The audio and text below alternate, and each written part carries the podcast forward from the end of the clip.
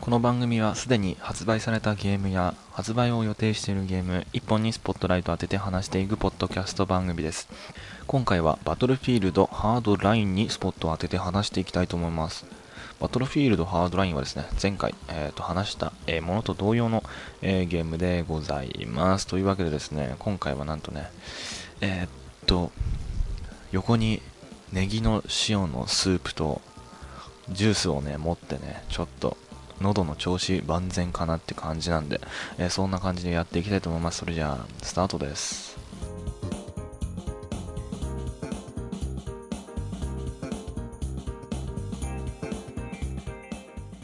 はい、というわけで、まあえっと貴様ラーニングを見ながら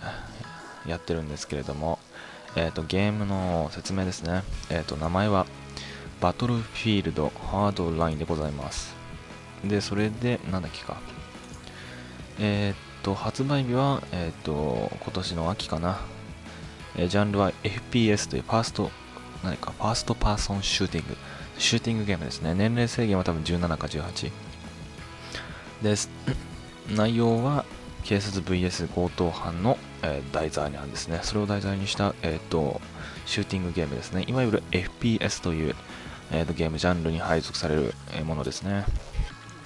えー、それで前回、えー、とバトルフィールドハードラインについて話したんですけれども、えー、話し足りないということで、えー、と収録日の、えー、と大体みっかごに、えー、と収録しております。まああの、あのー、いかんせん今にじじゅうにふんというわけで夜の、えー、と少し声を小さめで語っております。はい、それでもう一回おさらいしていきましょうか。プレイヤーは、えー、警官か強盗いずれかのチームに振り分けられ、それぞれ異なる目的を達成するために、えー、戦いますと。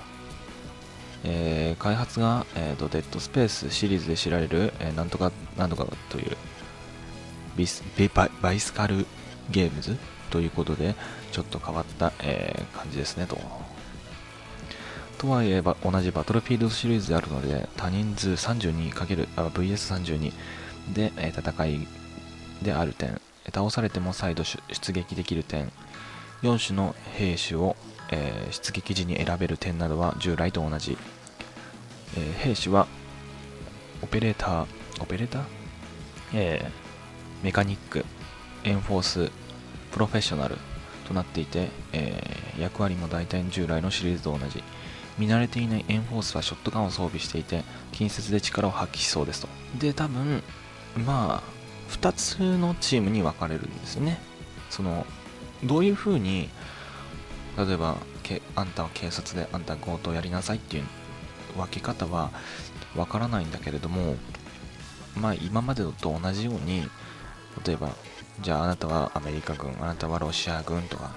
そんな感じなのかなと。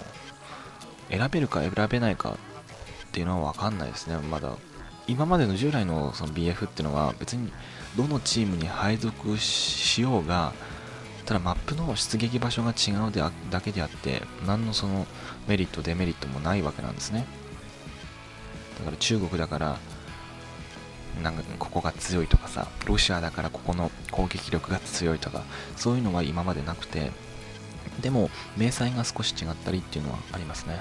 えー、体験プレイは、えー、と警官と、えー、強盗両方のプレイができたのですが、それぞれの陣営で目的が異なるのがポイント。うん、強盗チームはマップ上にある金庫からお金を盗み、バッグに詰め込んで拠点まで持ち帰り、対する警察はそれを阻止することになります。当然、えー、所属チームによって戦いのプランは異なるわけで、えー、なんと一粒で、えー、二度二度落ちそうですよと。だから要は警察は、えー、と今から強盗が来るから、その強盗にお金を取られないように制御すると、阻止する。えー、でそれで強盗側はそのお金をバッグに詰め込んで持ち帰るよと。今回はね、前回と前回より少し濃い感じで話してきていければいいと思うんですけれども、ね、強盗は現金強盗、警察はその阻止が目的。ちなみに警察では、えー、ナイフキルではなく相手に組み伏せ補足。えー、今までっていうのがナイフでバンったらもう終わりナイフで敵をかけるって感じが主流となっていたんだけども、警察の場合だと組み伏せてほなんかバーンってとつと捕まえるって感じかな。 ビーエフ には欠かせない乗り物もいっぱい登場します。道端に、えー、乗用車やパトカー、バイクに加えて重火器を積んだ装甲車や兵といった様々なものがずらり、また、えー、銃撃のダメージで建物が破壊する要素もしっかり、えー、ありますと。ほうほうほうほう。やはりバトルフィールドのその一番の目的っていう目的じゃないな魅力っていうのは、例えば シーフォー を設置して建物にぶっつければ建物を破壊できたりものがあったんですけれども、えーとまあ、当然なんですけども、まあ、今年今回の、えーとハードラインでも、えー、実施されてると。まあでもね、もうほとんどの エフピーエス ではこれが多分実施されていますね。うん。CallofDuty Ghostなんかもフィールドによっては破壊できたりもしますし、 シーフォー によってそれをそれを何武器に変えたりもできるわけなんですね。例えば CallofDuty Ghost なんかだと、えー、っとガソリンスタンドがあるんですけども、そのガソリンスタンドに シーフォー を仕掛けることによって シーフォー とか爆発物、それを倒して敵を殺したりとか、そういうキル方法もねあってかなりいいんじゃないですか。 ビーエフ ファンなら気になる気になりすぎる本作、従来に比べて敵が、えー、硬い、倒しにくいかなと気になる点はあったものの、現状はクローズベータが始まったばかりでバランスが調整され、されている中、おそらくオープンベータが行われるんじゃないかなと思うので、そわそわしてお待ちくださいと。まあ、クローズベータとオープンベータの違いっていうのは、クローズド、まあ、これ合ってるか分かんないんだけど、クローズドベータっていうのは、えっと、応募、例えばここ今年に今年のじゅうさんにちに今月のじゅうさんにちにクローズドベータを開催する中で、じゃあ応募するんですね、クローズドベータをしたい人は。うん、で応募した中から何人かを当選した人が、そのクローズ限られた人にしかできないベータ版をできると。ベータ版っていうのは、まあ、うーんその発売体験体験版じゃない、本作が発売される前にやる調整というか、何て言うんだろう、調整するからそれに、えー、と入ってみてみたいな、そんな感じなので、いわゆる体験版みたいな。でオープンベータっていうのは、えっ、ー、と普通にダウンロードすればできる ベ, ベータ版ですね。だから、えー、と応募もなしに、えー、とできるっていうやつですね。だから、えー、Battlefield フォーも、えー、とオープンベータから入りまして、僕かなり、えっとね、まあなんかグラフィックがちょっとダメだなとかっていうふうに思ったんだけども、まあ、少し改善されたのかわかんないんだけど、まあそういうとこも、えっと改善されます。調整されて、だからその、えー、ベータ版を実施した中での不都合な点とか、これダメだなっていう点を改善してオープンベータで出すっていう感じになってますね。やはりその会社の人たちだけでってのと、そのやっぱ普通にプレイヤーが普通の何買う消費者と生産者っていうのはなんか違うことやったりするから、まあ、そういうのを実際やってもらってバグなんかをか発見するっていう感じかな。うん、そんな感じですね。でなんか変な話話かなりずれたんだけど、他になんかバトルフィールドの情報ないかな。まあね、そこそこ今までそう見見ていく、他のいろいろなそのまとめサイトだったりとか見ていく中では、かなりね、あのー、評価が高いというのは、えっと、えっと、見てる中では思いますね。うん、イースリー で発売さ、詳細が発表されるとともに、ベータテストが始まったエレクトロニックアーツの エフピーエス、バトルフィールド、エフピーエス ライターが何とかしたとかっていう、えー、こちらはですね、ファミ通さんのを参考させていただきます。まあ、バトルフィールドシリーズ、えーと、現代戦争や未来戦争を、バトルフィールドにせんひゃくよんじゅうにねんってなんだ。えっ、ー、と、基本的なシステムは、まあ、これはあんま言わ、前回言ったからいいかな。うん。で、今回、その、ハードラインの、その、えっ、ー、と何、何でか、流出したとかっていう動画、ま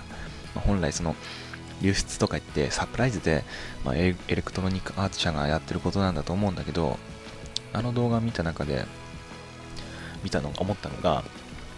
カーチェイスっていうのが今回は主流になっちゃうのかなっていうふうに思いましたね。なんか動画見てる中でカーチェイスをして潰し合うみたいな、そんな感じのものがあったんだけど、見て車がなんかやっぱりカーチェイスの本当に結構それが重視されちゃうと、操作性っていうのもかなり求められるものなんですね。で ビーエフフォー っていうのは本当に運転しにくい、しやすい人もいるけど、結構僕あの車のゲームとかやってるんだけど、まあ、そ, それほどではない操作性っていうの、曲がりたいと思ったらビーンとかいっちゃうから、あんまりなんかその操作性は意識してないなっていう風に思ってるんですけども、 ビーエフフォー は。でもバトルフィールドアウトライン見てるとかなりその結構いい感じで曲がったりとか、そういうのを見せられたから、やっぱりそういうとこはねすごいと思いますね。でもなんか車乗ってそっからロケットランチャー打って横の車ぶっ壊すみたいなぶっ壊すみたいなとこあったから、そんなことしちゃダメじゃないかなって。一瞬で終わるじゃん、カーチェイスにしろ何にしろ。だから歩兵からロケラン打ってバーンならいいけど、これ見間違いかもしれないんだけどね、車からロケ横の横列して車にロケランぶっぶっ放して爆発させるっていうのはなんかちょっと違うんじゃないかなっていう思いますね。そうですね、他に前回言っていないものは、えー、っと、うん、あ、そうそうそう、スワットが出てるよね。本物だよね。すごいよね。なんか今までのゲームって、まあこれちゃんと許可取ってるのであろうだけど、まあ、許可取らなくてもいいんだと思うけどさ、スワットだったりさ、S、その次が エスダブリューエーティー なんだけど、いろいろ変えたりするじゃん、一文字変えればいいみたいな。グランドセフトホテルもさ、あのハリウッド、バインウッドとかってちょっと変えてやってるんだけど、まあすごいよね。あの、あれ見てんだけど、今何、スクリーンショットみたいな、うん、見てんだけど、なんだこれ、すごい面白そう。表現できないけど、なんて言うんだろうな、インターチェンジから降りてるみたいな写真あるけど、でグラフィックもかなり綺麗ですね。いいっすねこれ。自分の話なんだけど、バトルフィールドハードラインってやっぱり結構大人数でやりたいじゃん。だから ピーシー 版欲しいんだよね。だからといってなんかプレイステーションフォー買おうかなって思ったんだけど、やっぱりプレイステーションフォーはまああれですよね、えっとオンライン対戦が有料ごひゃくえんってことで、あんまそういうの好きじゃないんですよ。オンラインに金かけるっていうことがね、もう現代人はいいのかもしれないけど、なんかやっぱちょっとなっていうふうには思っちゃうんですね。まあそのまあその気持ち、思いをね、どんどんどんどん破壊していかないといけないと思うんですけれども、ゲームやってるなら。でもやっぱり、有料ってなると、うーん、そう、そう、有料なんだな、やっぱっていう。じゃあいいやっていうね。じゃあパソコンのやつやろうと。でもこのグラフィックというか、この、えっと、成功、完成度を見ると、かなりいいパソコンじゃないと動かないんじゃないかなっていうのもあって、一応ね、えっとエイリアンさんの、ね、方でちょっと調達するか、自作、あ結構勉強するしてるんで、パソコンのことはね、えっと組み立ての方は、なので自作してみようかなっていうふうには思ってますけどね、来年。あそうすると、まあ、ピーシー で買うなら、来年の夏くらいかなっていうね。で、まあ、ピーエススリー でもういいなら、発売日には買うけど、だから ピーエススリー 買って、面白ければ、パソコン買った時に ピーエスフォー のやつも買うよ、あ、ピーエスフォー じゃない、ピーシー 版も買うよっていう感じで一応考えてるんですけれども、僕の方も。どうなんでしょうかね。ベータ版やってみたかったですよ、でも。金を盗むだけではなく、盗まれないように注意。システムを先に紹介するのは、えー、っと、前後逆になってしまうのが各モードのプロフィールについて。このモードは、えー、ブラッドマネー。このモードは、えー、当然、えー、中央に入手キャッシュボックスのボックスからだけではなく、敵側の現金商社からもお金を盗み出すことが可能となっている。そのためちょっとディフェンスがおろ、おろそかになると、敵が自軍側の現金輸送車を制圧し、金を盗まれるわ。のこのこ現金を持って帰ってきたプレイヤーから狩られるわで、まあ大惨事になると。なので、えー、と攻撃と守りが両立していないチームだと勝利することは難しく、終わってみればボロ負けという状態も少なくないと。それを思いますね。バトルフィールドフォーでも同様なんですけれども、やっぱり分隊が分かれて行動するっていうのは普通だと思うんですよ。例えばアルファ部隊は、えー、と A アルファ攻めろ、ブラボーはブラボー攻めろとか、そういう区別をつけるべきなのであろうけども、まあ、最初は別にいいと思う。アルファはアルファ一気に攻撃、全部、全部隊がアルファ、まあ、全部隊、一部隊くらいはブラボーとかに行ってほしいんだけど、それ分かれてやるのは OK。でも、そこからなんですよ。例えば、一分隊が守ってもらって、もう、ひとり、他の分隊は他に攻撃をかけろっていう風に思ってて、自分がその分隊長になった時に、アルファ部隊を取ったんですね。それでアルファ部隊防御しろっていう風に俺が指示を出したんですけども、他の人はみんなそれ指示を無視して、そのままブラボーも行っちゃって、アルファひとり、俺ひとりで、一気にアルファに敵が攻めてきたんですね。いや、で、これもう、俺ひとりじゃ無理だと。しかも、仲間はブラボー行ってると。だからもうアルファ、俺しかいないわけで、で俺が死んだらアルファに復活できないんですね。ほとんど、自分が無効化されちゃってたんだね、アルファ部隊が。これね、うん、そしてアルファも取られて、ブラボーからアルファ突っ込めなくて負けてしまったっていう何回かありますけども、やっぱりその ビーエフ の一番の要である連携っていうのはやっぱり守ってプレイしないと勝てないんじゃないかなと。だから中にはね、えっと分隊長のにもかかわらず、えー、と出さないと思います、指示は。そういう場合は指示を出せって言って指示をするんです、こっち側が。でも指示を出さなかったらもう分隊抜けますけれども、他の分隊に移りますけれども、指示を出しても必ずしもこれはやばいんじゃないかとか、敵がもういっぱいいる中に突っ込めとか、不可能なことでも、まあ、できれば実践したいんだけども、これは無理だなと思ったらダメだっていう、これこれダメだみたいなあるんだけど、そういう選択枠っていうのが。そので連携をやっぱ取っていければ、えー、と強い分隊とかなっていけるんじゃないかなって思いますよ。まあ、僕もあの一応クラン入ってたりするんですけども、うん、やっぱりみんなスカイプでやるんですけども、やはりそういうスカイプであったりとか、えー、そういう連携はやっぱ一番取れてるチーム、または分隊が一番本当に強いトップ、トップ分隊、エース分隊に入れますし、やっぱりそうですよね。スカイプ僕たちもやって、時々、えっと、人数がそぐわなかった場合はクランで野良、野良に入、野良っていうか、そういう普通のところに入ったりするんですけども、やっぱりその連携が取れてるチームっていうのは強くて、まあ、僕っちのクラン結構あのキルレとか エスピーエム 高いんで、まあそこどうなのかなっていう、まあそういうとこもあるんですが、結局強さっていうのも、うん、まあ、ガチやつきキルレね、結構本当にに以上いってたんで、まあそこら辺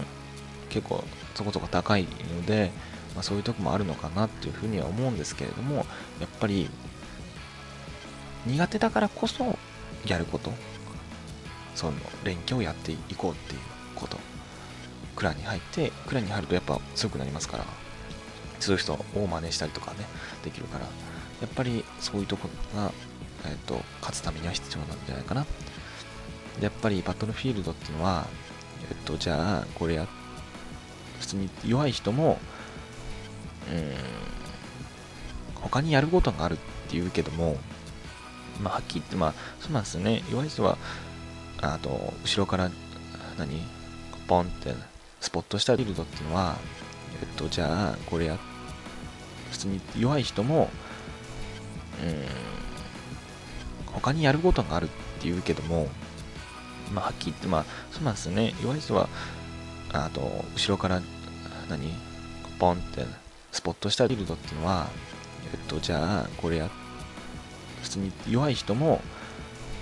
うん、他にやることがあるっていうけども、まあ、はっきり言って、まあ、そうなんですね。弱い人は、あと、後ろから、何ポンって、スポットしたフィールドっていうのは、えっと、じゃあ、これや、普通に弱い人も、うん、他にやることがあるっていうけども、まあ、はっきり言って、まあ、そうなんですね。弱い人は、あと、後ろから、何ポンって、スポットしたフィールドっていうのは、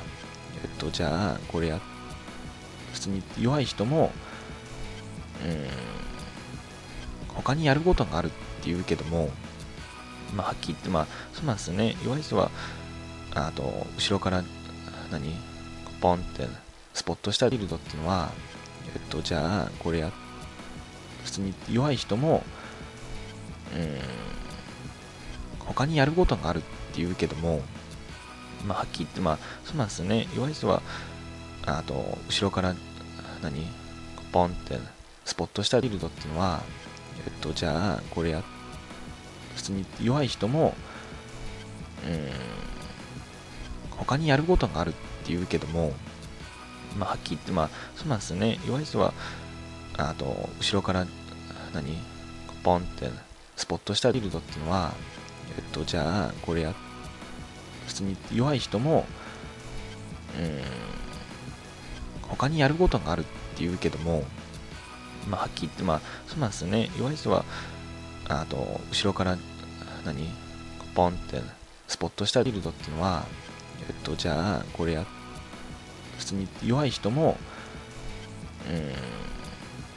他にやることがあるっていうけども、まあ、はっきり言って、まあ、そうなんですね。弱い人は、あと、後ろから、何ポンって、スポットしたフィールドっていうのは、えっと、じゃあ、これや、普通に弱い人も、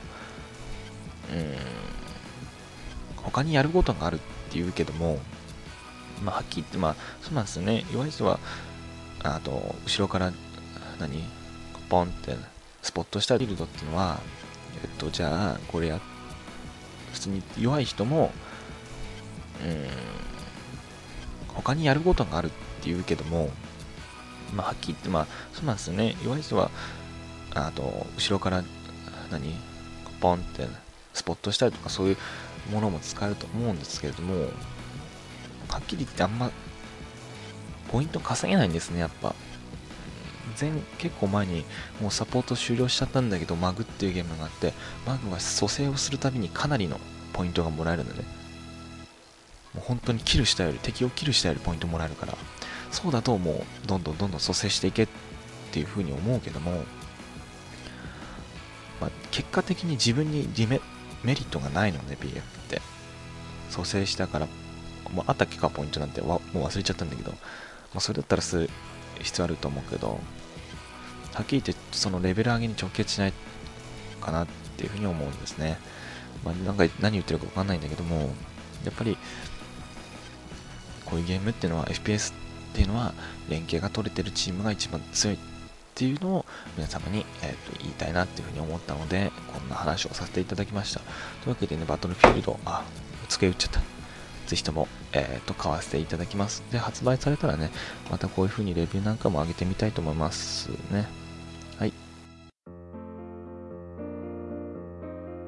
はい。今回はこの辺で終わらせていただきます。今回はバトルフィールドハードラインについて語ってきました。次回は CallofDuty Advanced Warfare について喋っていきたいと思っています。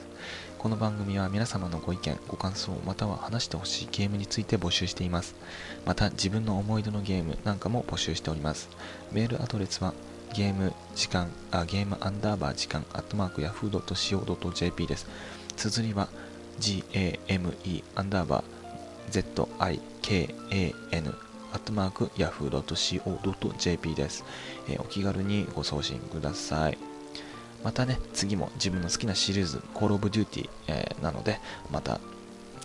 は、何テンション少し上げて喋っていきたいと思っていますので、ぜひともね、次回もよろしくお願いします。それじゃあ、さようなら。